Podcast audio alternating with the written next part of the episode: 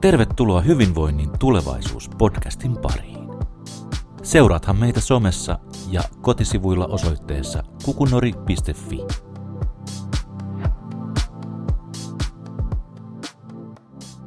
Tervetuloa Hyvinvoinnin tulevaisuus-podcastin pariin. Olen Soilikki Viljanen ja toimin Kukunorissa kehittämis- ja vaikuttavuuspäällikkönä. Yksi osa työtäni on mielenturvaa verkoston fasilitointi. Mielenturvaverkosto on vuonna 2022 perustettu verkosto, jossa edistetään mielen hyvinvointia suomalaisilla työpaikoilla. Tämän verkoston kautta olen tutustunut myös tämän päivän podcast-vieraakseemme Soja Männistöön. Soja, olet lämpimästi tervetullut tähän lähetykseen. Kiitos. Kerro meidän kuulijoille, kuka olet ja mitä sä teet työksessä. No tosiaankin mun nimi on Soja ja olen 48-vuotias luokanopettaja, joka rakastaa yli kaiken avantouintia ja pilatesta. Ja mun perheeseen kuuluu kotona asuva tytär ja aviomies ja sitten jo kotoa muuttanut pois ää, nuori miehen alku. Ja musta on ihana olla täällä vieraana. No, aivan ihana juttu. Me ollaan haluttu sut tänne ja, ja tota, kysynkin sulta, että miksi sulle on tärkeää olla täällä tänään juttelemassa meidän kanssa? No tämä aihe, aihe, josta tarkoitus olisi jutella, niin on tosi lähellä mun, mun sydäntä. Eli mä haluan olla puhumassa työupumuksesta ja, ja masennuksesta ja, ja siitä, että kuinka se työupumus vaikuttaa siihen työn tekemiseen ja mitä sitten pahimmillaan voi tapahtua. Ja jos sitten joutuu, joutuu jäämään sairauslomalle, niin, niin kuinka sieltä sitten voi palata palata takaisin, takaisin sitten työn pariin. Niin, sinulla on, on niin ihana tarina, kun sä oot kuntoutunut takaisin työelämään ja, ja tota, miten sä haluat kertoa, mistä sä haluat aloittaa, että varmasti meidän kuulijat haluaa tietää tänne, että minkälainen prosessi tässä on ollut taustalla. Jos vaikka aloitat niistä työuupumuksen taustoista, miten sä niitä haluat kuvata? No joo, mä olin ö, työupunut aika monta vuotta. Mä tiedostin sen itse. Ö, oli paljon niin kun, töissä tapahtua asioita. Mä olin, olin tosi aktiivinen erilaisissa asioissa. Mä olin vararehtori, sitten mä olin ammattiyhdistystoiminnassa ja mä olin ö, työluottamusmies ja, ja sitten hakeuduin uuteen kouluun, jota lähdettiin suunnittelemaan. Mä olin sitä suunnittelemassa ja – sitten mä olin vielä vapaa-ajalla, niin mä olin erilaisissa järjestöissä aika aktiivisena ja sitten tietysti oli pienet lapset, jotka kotona aiheutti sitä kaikenlaista touhuamista ja harrastuksia ja tällaista. Ja, ja rakastin kyllä sellaista niin kuin tosi, tosi sellaista touhukasta elämää ja jotenkin siihen aikaan mun motto oli, että sata rautaa tulessa, niin kaikki sujuu paljon paremmin. Ja tota, huomasin aina keväisin – sit, että se uupumus niin kuin rupesi painamaan aina päälle. Ja tuli kaikenlaisia oireita, oli unettomuutta ja, ja tuli aina rytmihäiriöitä ja työkaveritkin aina välillä huomasi sen ja koettivat sitten aina siitä muistutella ja yrittää mua niin kuin saada, saada vähän jarruteltua ja, ja tota, työterveydessäkin kävin, kävin niistä rytmihäiriöistä ja, ja sitten aina kun oli kesäloma, niin opettajahan tietysti aina kun on pitkä kesäloma, niin hän silloin lepäilee, mutta se ei ollutkaan sitten sellaista latautumista, vaan se oli aina sellaista pinnan päälle räpiköintiä, eli toipu just ja just siihen, niin kuin että pystyi hengittämään pinnan niin kuin pinnalla, mutta ei ollut latautunut sillä lailla, että olisi ollut sit voimia. Ja taas sitten uusi vuosi ja sama vauhti ja, ja tota, sitten loppujen lopuksi se johti siihen, että mä rupesin olemaan fyysisestikin tosi, tosi niin kuin kipeä. Ja sitten yhtenä syksynä Minkäla- voinko keskeyttää niin paljon, mielenkiintoista on kuulla juuri tämä, että, että miten tähän uupumukseen liittyy nämä fyysiset vaivat, että monta kertaa näiden yhteyttä ei esimerkiksi tunnisteta tai ihmiset menee lääkäriin ja sanoo, että mulla ei ole muuta vikaa, mutta mulla on selkä hirveän kipeä. Niin minkälaisia fyysisiä vaivoja sulle tuli, haluatko kertoa? Joo, No, tota, no ne oli tietysti ne sellaiset rytmiähäiriöt ja unettomuus, niin ne oli ehkä sellaisia, mitkä ihmiset osaa liittää siihen työuupumukseen, mutta sitten mulla rupesi olemaan kaikenlaisia nivelkipuja. Mulla oli, ö, mä rupesin, mulla rupesi olemaan ihmeellisiä sellaisia tulehduksia, että ö, jouduin syömään antibioottikuureja ja mistään ei niin kuin tuntunut löytyvän syytä. Et mä olin yhtenä syksynä niin kolme antibioottikuuria ja mä olin koko syksyn niin kuin kipeä.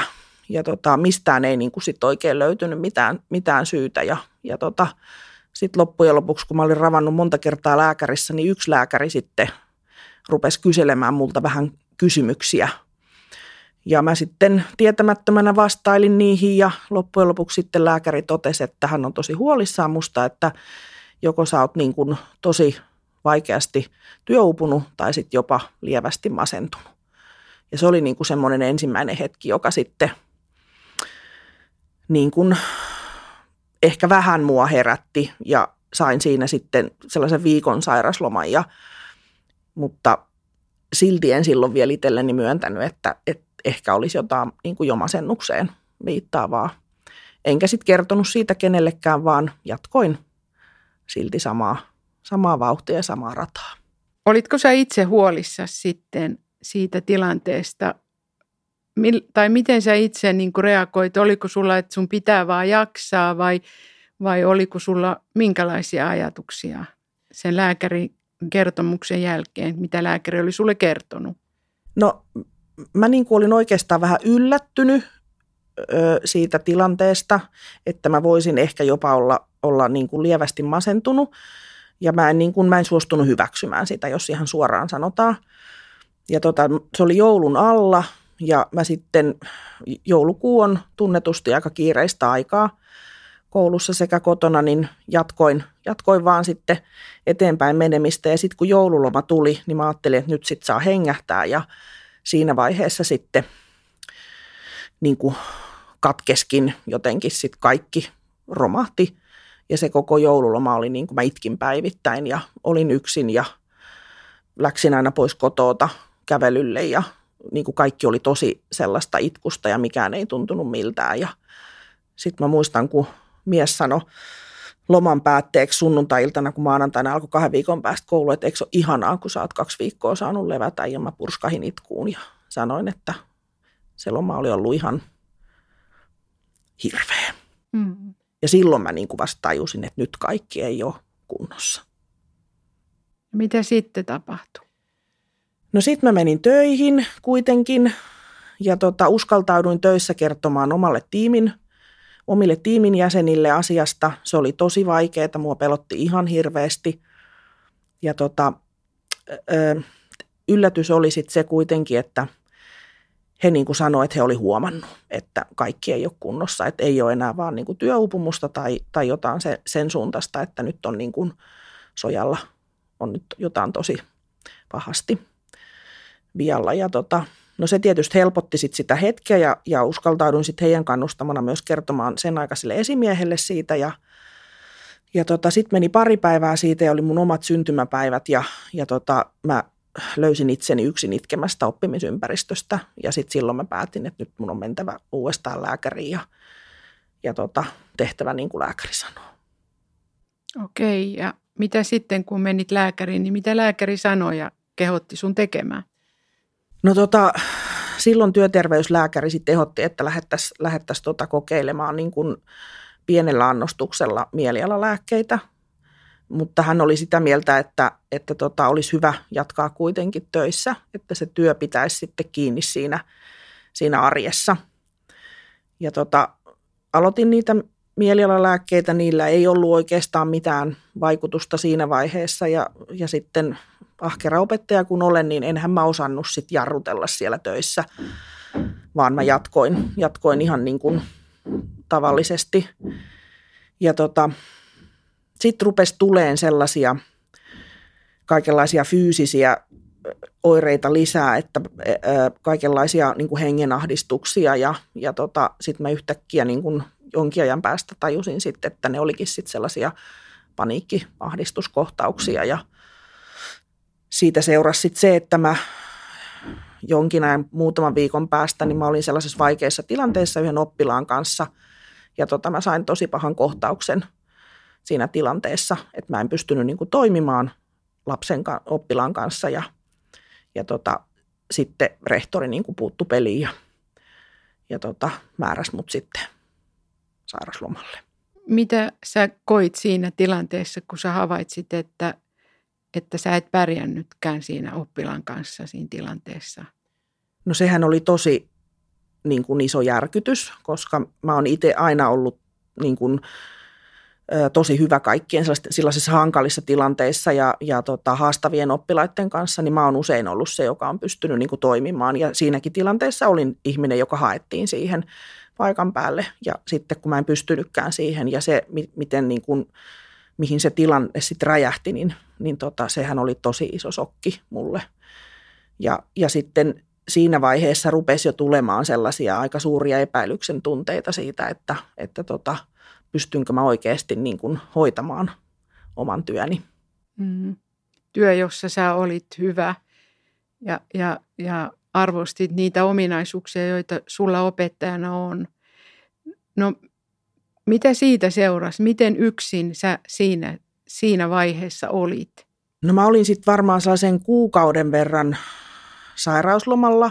Mä en vielä siinäkään vaiheessa niin kuin uskaltanut siitä asiasta hirveästi kenenkään kanssa puhua. Mä en päässyt kenenkään kanssa purkamaan niin kuin niitä mun tuntoja. Mä en kotona tietysti uskaltanut asiasta hirveästi ääneen puhua, koska lapset ei tässä vaiheessa vielä tiennyt niin kuin mun tilanteesta. Että poika oli semmoinen yläasteikäinen ja tytär oli alakouluikäinen. Enkä sitten niin kuin miehellekään oikeastaan sitten puhunut niistä. Ja tota, sitten kun palailin töihin, niin se vaan sitten se arki jatku niin kuin samanlaisena. Ja mä olin ehkä niin kuin just päässyt sitten sen verran siihen kuntoon, että mä pystyin taas sellaisia perusasioita tekemään niin kuin siellä töissä. Miten se jatkui siitä sitten? No ei olisi varmaan pitänyt sitten palata töihin, että, että tota, sitten ne muutamat kuukaudet ennen kesälomaa, niin siinä sinnittelin just ja just siinä niin kuin että pysyin pinnalla ja, ja tota, sitten kun tuli viimeinen, viimeinen kouluviikko, niin muistan, että mulla silloin oli tosi vaikeita päiviä ja tuli niitä sellaisia pahoja tilanteita ruokalassa ja välitunnilla ja oppitunnilla ja että jouduin lähtemään niin kuin kesken pois. Että onneksi oli tiimiopettajuus, yhteisopettajuus, että siellä oli aina joku, joka pystyi jäämään. Ja sitten mä olin ihan viimeiset pari päivää, jouduin sitten taas, rehtori niin kuin suositteli, että jäisin kotiin – ja sitten kun kesäloma alkoi, niin siitä sitten sit mä romahin niin kuin ihan täydellisesti, että sitten putos ihan kaikki pohja pois alta ja, ja muutamassa viikossa mä olin siinä kunnossa, että mä en päässyt enää sängystä ylös ja, ja tota, sitten niin kuin se itsetuhoisuus tuli ajatuksiin niin kuin koko ajan ja muistan, muistan sen, että mä joskus niin kuin makasin omassa sängyssä ja, ja mietin, että voi kun mä en enää heräisi tästä – että oli niin paha olla. Mikä on runojen merkitys sitten ollut tämän prosessin aikana? Me tässäkin lähetyksessä kuullaan sinun itsesi lukemana kaksi sinun runoa, niin, niin miten ne, ne runot tulivat tähän osaksi tätä sun kokemusta? No mä oon aina tykännyt kirjoittaa. Mä oon pienestä pitäen kirjoittanut päiväkirjoja ja tarinoita ja kirjeitä. Et, niin tota, siinä vaiheessa sitten, kun mä oikeastaan niin kun, mä kävin muutaman kerran työpsykologilla ja sitten psykiatrin luokse pääsin just sit silloin kesällä, niin sieltä kautta tuli sitten sellaisia vinkkejä, että, että tota, mitäs jos sä purkaisit niin kuin asioita kirjoittamalla. Mä olin kuitenkin semmoisessa tilassa, että mä en pystynyt mitään hirveän pitkään. Mä yritin niin kuin päiväkirjaa kirjoittaa, mutta se ei onnistunut. Ja mä oon aina tykännyt myös runoja kirjoittaa, niin jotenkin se vaan niin kuin lähti. Ja niitä tuli niin kuin, niitä vaan niin kuin tuli. Ja se paha olo oli jotenkin semmoinen, että mä vaan niin kuin kirjoitin, kirjoitin semmoista, semmoista niin kuin pitkää, pitkää serpenttiiniä. Mä kirjoitin aluksi sellaisia ajatuksia vaan niin kuin peräkkäin, joista sitten rupesi muotoutumaan sitten niin kuin sellaisia kokonaisuuksia. Sun runot on tosi vaikuttavia. Mä oon saanut niitä – niihin tutustua itsekin jo ennen tätä haastattelua. Ja, Ja ne on hienoa, että sä jaat niitä myös tämän lähetyksen yhteydessä. Miten tämä homma sitten eteni? Totesi, että romahdi täysin ja, ja mielen valtasi synkkyys. No siinä vaiheessa tota, mm, oikeastaan mun ystävät puuttu peliin ja, ja tota, mun mies sit siinä vaiheessa tietysti pyöritti, pyöritti niin kuin huushollia täysin yksin, niin ystävät tuli, tuli sitten siihen väliin ja, ja olivat mun miehen kanssa sitten käyneet asioita läpi ja, ja vara, varasivat mulle lääkäriä ja itse asiassa ihan suoraan veivät mut lääkäriin ja sit sitä kautta mä sain lähetteen psykiatrille ja siitä lähti sitten pyörä pyörimään, että kun tuli, tuli niin kuin oikeasti asiantunteva lääkäri, joka sitten niin kuin havaitsi erilaisia asioita ja ruvettiin erilaisia lääkkeitä kokeilemaan ja, ja tota, sitten uusi työterveyslääkäri sitten sanoi, että nyt, nyt tota, sun on oikeasti jäätävä niin kuin pitkälle sairauslomalle, että, että sä et ole työkykyinen vielä pitkään aikaan, että nyt on saatava sut kuntoon. Ja joku ihminen tuli, joka sanoi mulle ihan suoraan, että nyt riittää. Niin se oli ehkä oikeastaan semmoinen, että mä en voinut enää sanoa, että kun mä vähän haluaisin mennä kuitenkin töihin. Mm-hmm. Niin siitä se sitten vähitellen lähti liikkeelle ja sitten lähti fyysinen olotila tietysti paranemaan, kun, kun tota, tuli uudenlaisia sopivia lääkkeitä. Mä sain niin kuin nukuttua ja, ja mä jaksoin sitten vähitellen ruveta niin kuin liikkumaan ja tapaamaan ihmisiä ja ja sitten se oli ihmeellistä, miten se, kun niin kuin pienikin parannus tuli siihen henkiseen ja fyysiseen olotilaan, niin sehän niin kuin tuntui tosi suurelta.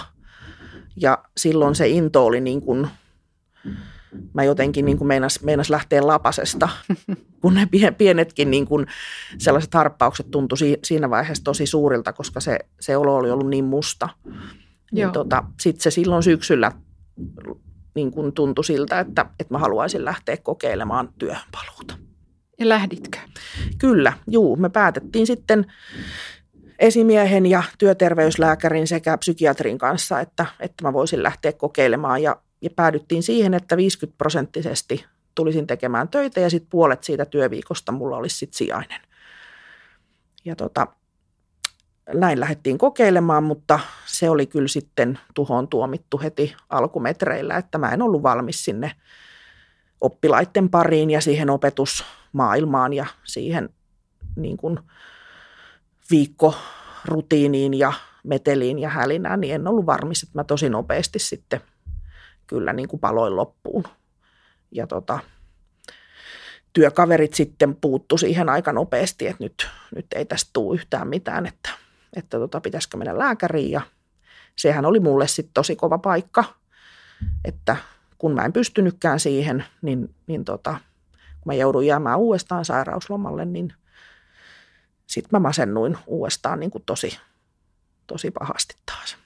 Et se oli aika kova kolaus, kun ei pystynytkään. Varmasti.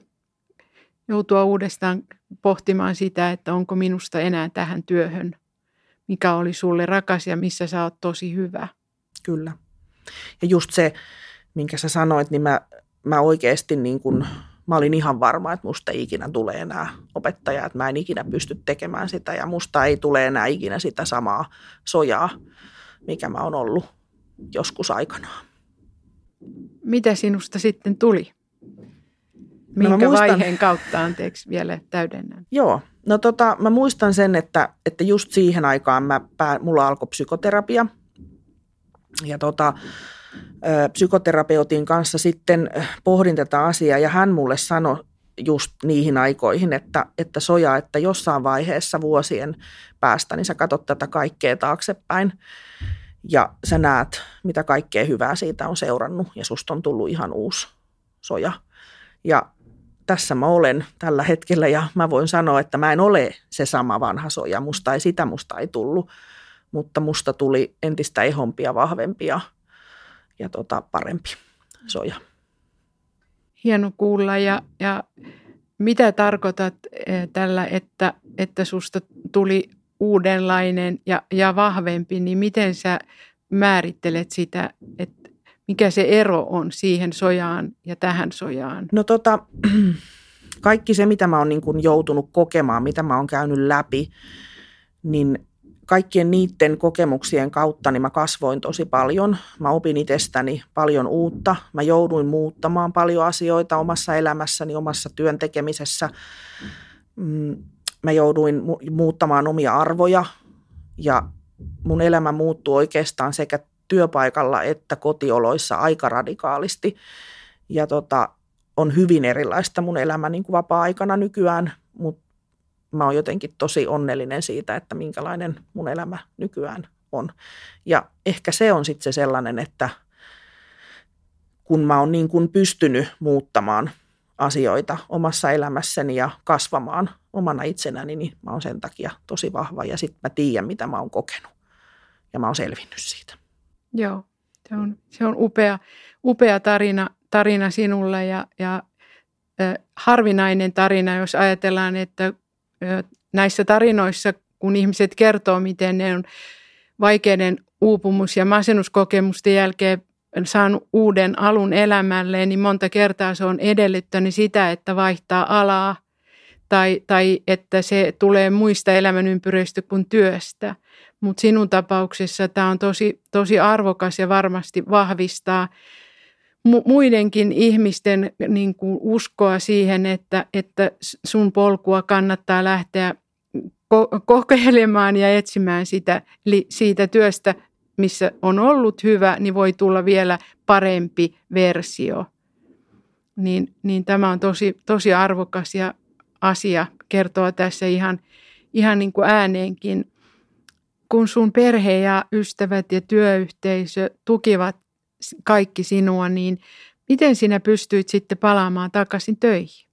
No tota, siinä vaiheessa, kun se mun ensimmäinen työkokeilu epäonnistui, niin kuten mä jo sanoin, niin sehän oli aika iso, iso niin kuin shokki mulle.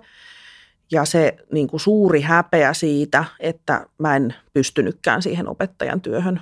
Mä muistan silloin miettineeni, että mä en kehtaa enää mennä koululle, että mitä ne ajattelee musta, että mä kävin siellä pyörähtämässä ja yritin ja nyt se vaan jäi sitten taas pois töistä. Niin se oli tosi kova pala mulle. Mutta sitten jotenkin vähitellen kaikkien tahojen tukemana, niin mä lopulta osasin laskea irti ja mä tajusin sen, että tämä ottaa aikansa, että mä en voi vaan napsauttaa sormia ja olla valmis töihin tosta vaan. Ja sitten kun jonkun aikaa siinä kuluu aikaa ja, ja tota, ruvettiin uudestaan sitten pohtimaan sitä, että, että lähtisin uudestaan kokeilemaan työhön paluuta, niin minä ja mun esimies ja mun työterveyslääkäri sitten istuttiin alas ja mietittiin, että miten se sitten kannattaisi tehdä. Ja tultiin yhdessä siihen tulokseen, että mun ei kannata lähteä kokeilemaan sinne ihan sitä opetustyötä, vaan että mä tulisin kyllä sinne työpaikalle, mutta mä en tekiskään opettajan töitä siellä, vaan mä aloittaisin ö, koulusihteerin apulaisena. Ja niin sitten ö, aloitettiin ja silloin mä rupesin, se oli noin 40 prosenttia viikosta, rupesin tekemään.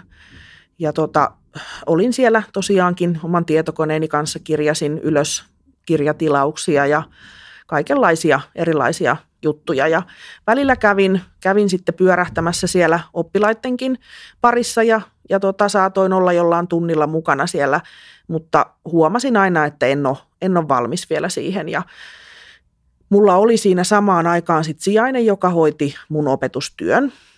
Ja sen kevään aikana sitten vähitellen lisättiin sitä mun työmäärää siellä tota, toimistohommissa. Ja sitten loppukeväästä – mä olin valmis sitten vähitellen kokeilemaan sinne opetuspuolelle menemistä. Ja silloinkin vähitellen, mulla silloinkin edelleen sijainen jatko siellä mun työn tekemistä ja mä sain aina varovasti sitten kokeilla ensin pienillä ryhmillä viisi oppilasta ja sitten vähitellen aina suurenevilla ja aina mulla oli tukena siinä joku toinen opettaja, jos mä en pystynyt sitä tekemään. Ja siitä sitten vähitellen mä etenin ja, ja sitten seuraavana syksynä mä aloitin sitten niin sanotusti sataprosenttisesti työn tekemisen, mutta sehän käytännössä tarkoitti sitä, että mulla oli minimituntimäärä ja mun tiimiläiset tuki auttoi mua. Mulla ei ollut mitään suurempia vastuutehtäviä.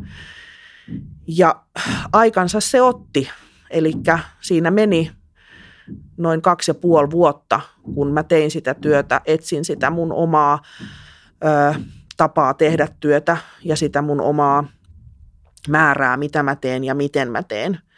Kunnes mä sitten muutaman vuoden päästä huomasin, että mä olin löytänyt sen mun semmoisen oman, oman tota tason ja huomasin, että mä olin sen verran vahva, että mä pystyin ottamaan jo erilaisia vastuutehtäviä ja jopa niin kuin voisin sanoa, että sitten sellaisia paineitakin itselleni välillä oli tehtäviä, että jonkun, jonkun piti huolehtia jostain sellaisesta ö, tärkeämmästä työstä, niin mä pystyin ottamaan sen ja antamaan sitten taas toiselle hieman hengähdystaukoa. Niin se oli kyllä sitten aika hienoa.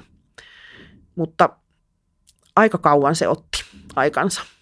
Ja se, että mä joudun vieläkin tekemään koko ajan semmoista työtä ja ajatustyötä, että, että tota, kuinka mä sitä omaa työtäni teen, jotta mä sitten lipsahda takaisin sinne samaan oravan pyörään, missä mä joskus aikanaan oli. Hienoa, kuulostaa siltä, että sä oot oppinut laittamaan rajoja ja missä määrin teet työtä ja, ja milloin, milloin siitä tulee haitallista. Ja pelkästään ton ö, opin, mitä sä oot oppinut tuosta rajaamisen merkityksestä ja keinoista, miten se tehdään, niin on jo arvokas jaettavaksi muille. Kyllä. Ja sitä mä ko- kovasti aina yritän ja onhan se välillä vaikeaa, kun siinä rinnalla työkaverit ehkä sitten tekee, painaa pää kolmantena jalkana ja itse yrittää sitten pitää niistä omista rajoista kiinni, mutta olen aika tyytyväinen itseeni, että mä oon pystynyt sitten pitämään itseni siinä mun omissa rajoissa ja niissä mun jutuissa, mitkä mä oon päättänyt. Hienoa. Mitä sä ajattelet nyt siitä sun työympäristöstä, että miten sun työympäristö, miten sun opettajakollegat, teidän rehtori ja, ja tota, niin kaikki tämä, joiden kanssa, jotka kulkivat saman matkan sun kanssa, niin mitä he oppivat tästä sun kokemuksesta? No varmaan niin kuin se, että kun he näki niin kuin sen mun uupumisen ja sitten toisaalta sen, että, että kun niin kuin ei pysähtynyt tarpeeksi ajoissa, että mitä siitä seurasi. Ja sitten hän näki sen epäonnistuneen työhönpaluun ja toisaalta sitten jonkin ajan kuluttua se, kuinka sitten mun työhönpaluu onnistui. Ja se, että miten, miten mä oon sit siitä palattuani töihin opettajaksi, niin kuinka mä oon siitä vielä sit vuosien varrella, niin mä oon niin kuin vahvistunut ja kasvanut ja tullut sitten sellaiseksi vahvaksi yhdeksi osaksi työyhteisöä, joka pystyy ottamaan niin kuin vastaan ja hartioilleen myös sitten niin kuin muiden, muiden ihmisten niin kuin huolia ja asioita ja, ja toisaalta niin kuin pystyn tukemaan myös sitten heitä. Ja, ja tässä jo näiden muutaman vuoden aikana, niin musta on ihanaa, että mä oon saanut tukea ja auttaa mun työkavereita niin kuin hieman samanlaisissa tilanteissa – mitä mä oon itse joutunut kokemaan. Tulee itselle mieleen, kun sua kuuntelee, että kun sä annoit sen mahdollisuuden, eli sä valitsit sen tien, että sä aloit puhua siellä sitten vihdoin, kun uskalsit alkaa puhua ja otit heidät mukaan siihen, niin te olette yhdessä niin kuin päässeet sitten kehittymään, niin, niin kuulostaa tosi hyvältä ja, hienoa, että sä tuet ja olet pystynyt tukemaan. Miten sä ajattelet opettajan työtä tänä päivänä, että miten, miten tämä mielen hyvinvointi voi rakentua nyt kouluympäristössä opettajille? Mitä seikkoja siinä on? Mm, no, opettajan työhän on hyvin hektistä. Se on, kun sä aamulla aloitat sen ja päivän päätät, niin, niin tota, se on satalasissa ihan joka, joka hetki. Et siinä ei oikeastaan semmoista hetken hengähdystaukoa missään välissä ole. Sä joudut koko aika olemaan silleen, että sulla on kaikki narut käsissä ja, ja tota, mä jotenkin ajattelen sen, että mitä nykyaikana pitäisi sit niinku huomioida, niin on just se, että pitäisi tukea, tukea työntekijöitä siinä, että, että he oikeasti niinku, heitä kannustettaisiin pitämään niinku itsestään huolta myös siellä työpaikalla, ei pelkästään niin kuin vapaa-aikana. Kannustettaisiin ottamaan niitä taukoja. Sinne luotaisi työpaikalle mahdollisesti semmoisia hetkiä, mahdollisesti paikkoja, joissa voisi sitten niin kuin rauhoittua, rentoutua, ottaa sitä aikaa itselle, hiljentyä tai sitten ihan vaan niin kuin olla ja keskustella sitten muiden työkavereiden kanssa, että mä jotenkin koen, että semmoinen asia olisi tosi tärkeää ja sitä pitäisi niin kuin, sitä pitäisi ö, kannustaa siihen ja ehkä myös opastaa, kertoa ja niin kuin neuvoa, miten sitä voisi tehdä. Että ei pelkästään niin kuin sanoa, että, että nyt pitäisi tehdä näin, vaan niin kuin ihan jopa niin kuin opettajana vaikka opettaa, että miten sitä, koska mä jotenkin ajattelen, että opettajat niin ei ihan hirveästi hallitse sitä. Että se, se on just sitä, että kun halutaan tehdä kaikki, kaikki kuitenkin niin pedantisti ja eletään siinä sellaisessa hektisessä maailmassa, niin ehkä pitäisi vähän opastaa ja ohjata enemmän siihen suuntaan, että ota aikaa itsellesi myös työpäivän aikana. Joo, varmaan näin on ja, ja kuuluu siihen, että opettaja on esikuva ja opettaja opettaa toisille taitoja, joita, joita pitäisi tehdä ja kasvattaa lapsia ja monta eri tärkeää niin kuin tehtäväaluetta. Jos sä tarkastelet sun, kun sä oot 20 vuotta ollut opettajan tehtävissä, niin uupuvatko opettajat nykyään enemmän kuin aiemmin? Kuinka iso tämä työuupumusongelma on opettajan keskuudessa? No kyllä mä näen sen aika vahvasti, että jos mä itse ajattelen, minkälaista se työntekeminen oli vaikka 20 vuotta sitten tai versus 10 vuotta sitten tai sitten mitä nyt on, niin jo se työympäristö ja se, minkälaista se työntekeminen nykyään on, niin se on muuttunut jo ihan tosi paljon. Ja sitten sen näkee sen, että kun kaikkea muuta ylimääräistä on tullut siihen ja sitten kaikki vaatimukset tuolta ulkopuolelta, niin, niin tota, kyllä mä näen tosi paljon enemmän opettajissa. Että jos se silloin joskus aikana oli joku yksittäinen, se saattoi johtua siitä, että sulla oli, sä olit haalinut itsellesi kaikenlaisia hommia, niin nyt se on kyllä ihan jokaisella opettajalla niitä hommia riittää ehkä vähän liikaakin. Joo.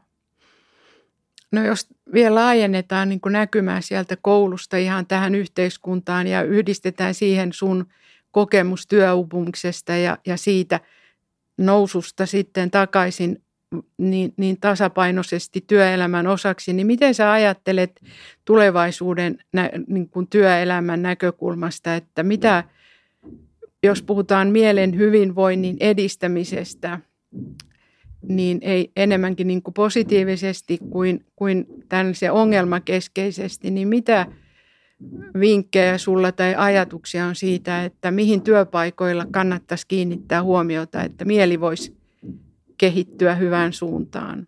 No mä näen jotenkin sellaista, niin kuin, että se pitäisi olla ennaltaehkäisevää e, ensinnäkin sen, sen toiminnan ja sen, että, että siellä työpaikoilla niin huomioitaisiin just työntekijöitä enemmän, ehkä järjestettäisiin enemmän mukavaa toi, yhteistä toimintaa, että siellä oikeasti kehittyisi semmoinen yhteinen mukava niin kuin, yhteisö, ja tunnelma, mikä on mun mielestä tosi tärkeää. Se, että ei tehtäisi siellä yksin omissa, omissa nurkissa, vaan silloin kun oltaisiin yhdessä, niin pystyttäisiin toinen toisia tukien tekemään enemmän. Ja sitten just sellaista ö, niin kuin ennaltaehkäisevää toimintaa ja ohjaamista enemmän sinne niin kuin työpaikalle. Ja se voisi olla sitten, kyllähän niin kuin on kaikenlaisia tyky, ryhmiä ja tykytoimintaa, mutta tota, sen pitäisi olla ehkä enemmän siinä arjessa pieniä asioita.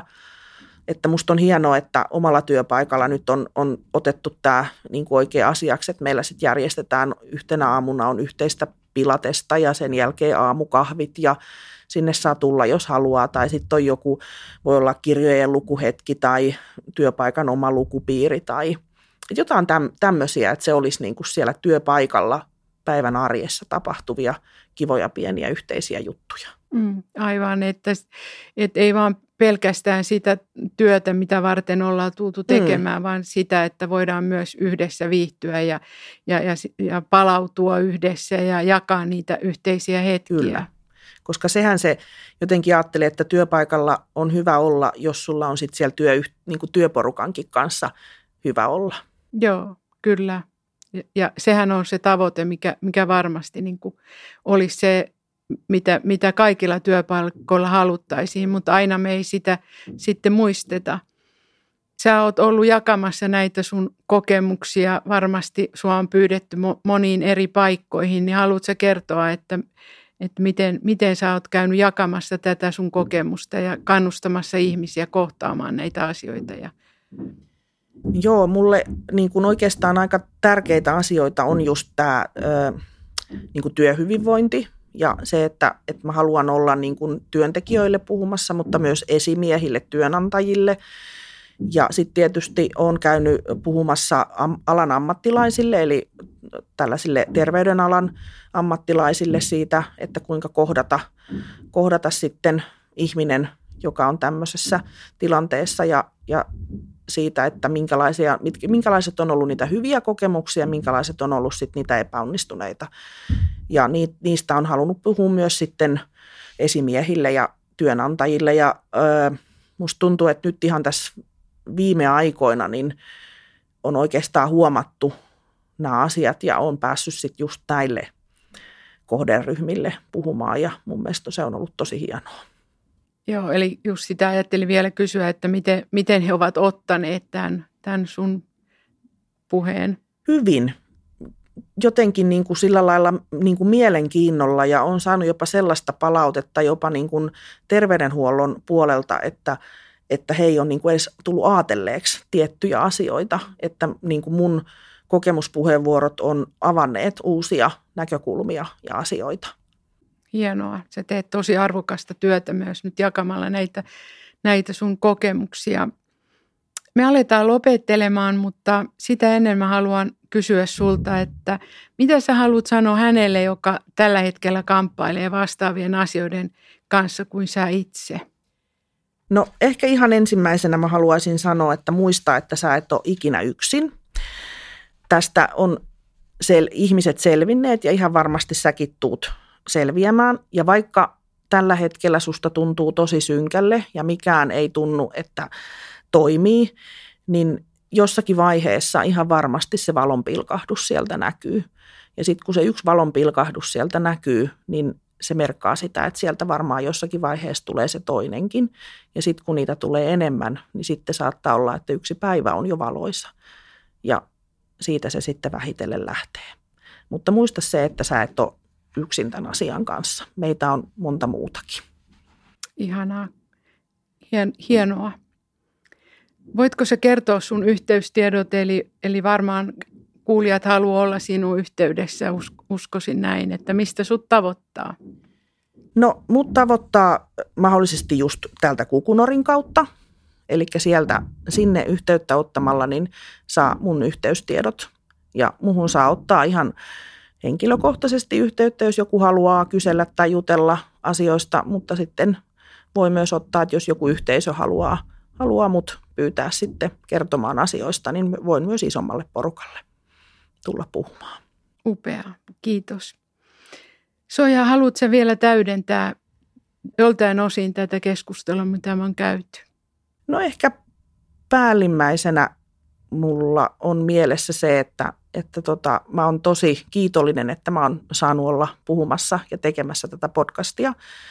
Ja se, että on hienoa, että näistä asioista puhutaan nykyään paljon avoimemmin, että mä oon tässä viiden, kuuden vuoden aikana nähnyt tämän kehityksen ja oikeaan suuntaan ollaan menossa.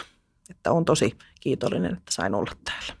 Ihana, tähän on mukava päättää ja niin olen myös minä ja me olemme kaikki kuulijat varmasti samaa mieltä kanssani, että tämä oli upea kokemus.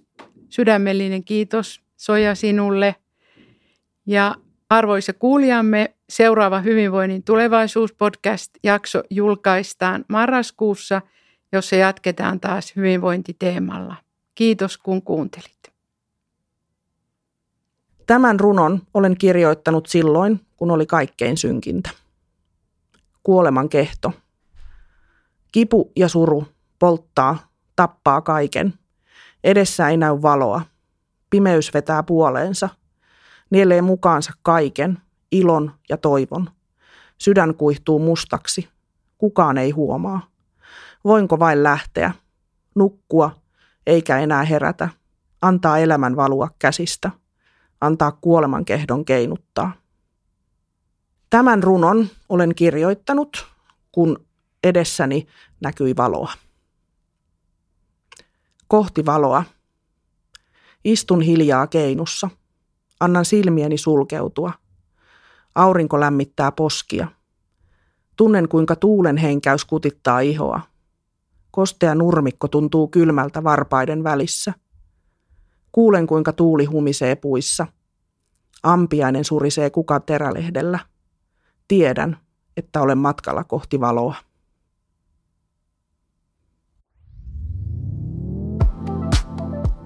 Kiitos, että kuuntelit Hyvinvoinnin tulevaisuus-podcastia. Seuraathan meitä somessa ja kotisivuilla osoitteessa kukunori.fi.